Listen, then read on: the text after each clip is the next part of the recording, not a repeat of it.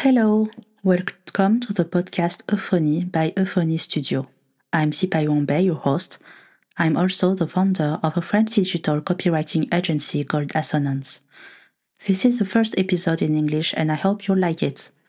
Euphony is a project of audio content produced by the agency Assonance, but it's also a project that I love very much because it's a good occasion to talk about writing from different points of view.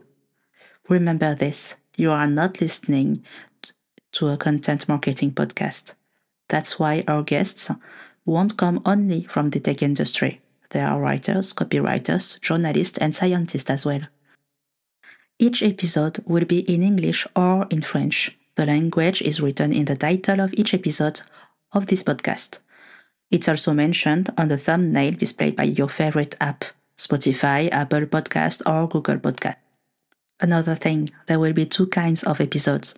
Some short episodes, like this one, where I'm the only person who talks, and some longer episodes where we'll be at least two people. We plan to do one episode a month and some bonus episodes in between.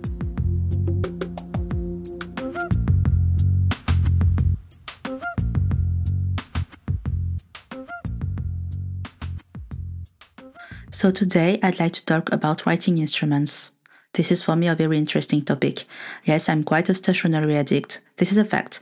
But I'm also very hard to please. When I found an item that I like, I'm capable of buying everything from the same brand. Nevertheless, I've got different types of pen, pencils, fountain pens, papers, notebooks, and so on. The process is the same for my keyboards.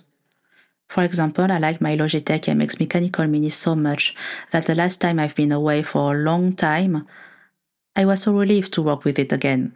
It was like sleeping back on your own bed after a while. My project for this year is to get an old fashioned typewriter. But why? Why do I need to have a different writing instrument?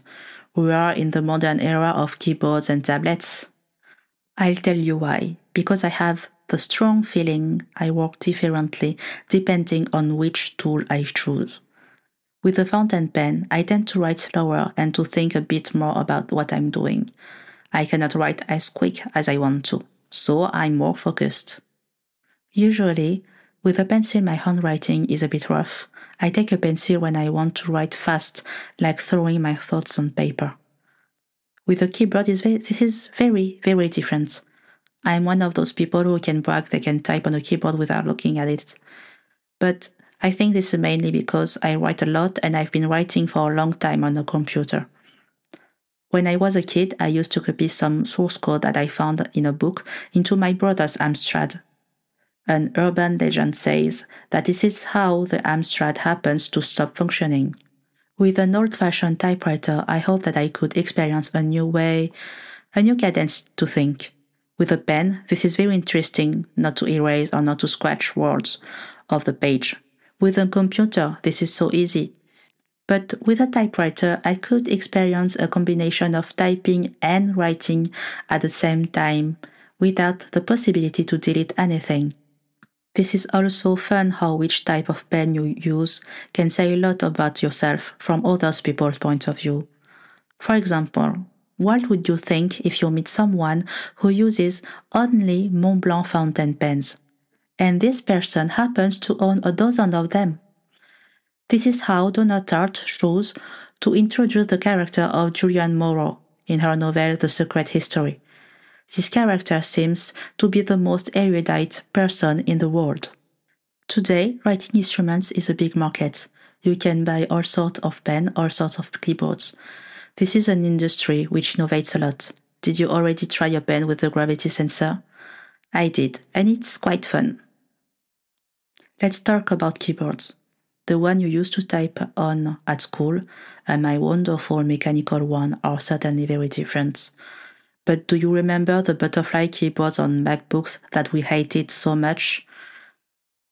And do you know the Bepo keyboards?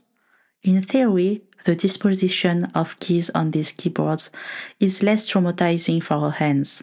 Nevertheless, it's much easier to get a classic mechanical keyboard because the Bepo keyboards would push you to relearn how to write. But everyone I know who tried Bepo are now really convinced. So, what about you? What do you use? Do you have a simple ballpoint pen but an efficient pen? Do you fancy to write with a fountain pen but with which type of nib? Which ink? Do you only type on a keyboard on your computer? Or did you try to work with those nearly analog devices? Companies such as Remarkable and FreeWrite are promising us to enter the flow to be focused very quickly thanks to their writing instruments. Those are supposed to be the combination of what the best between the old school analog world and the so modern digital world. Is this something you would like to try? To reply, you can use Twitter by mentioning the account Euphony Studio. But for now, here is the end of our first episode in English. I'm Sipai Wongbe, and I wish you to find your perfect writing instrument.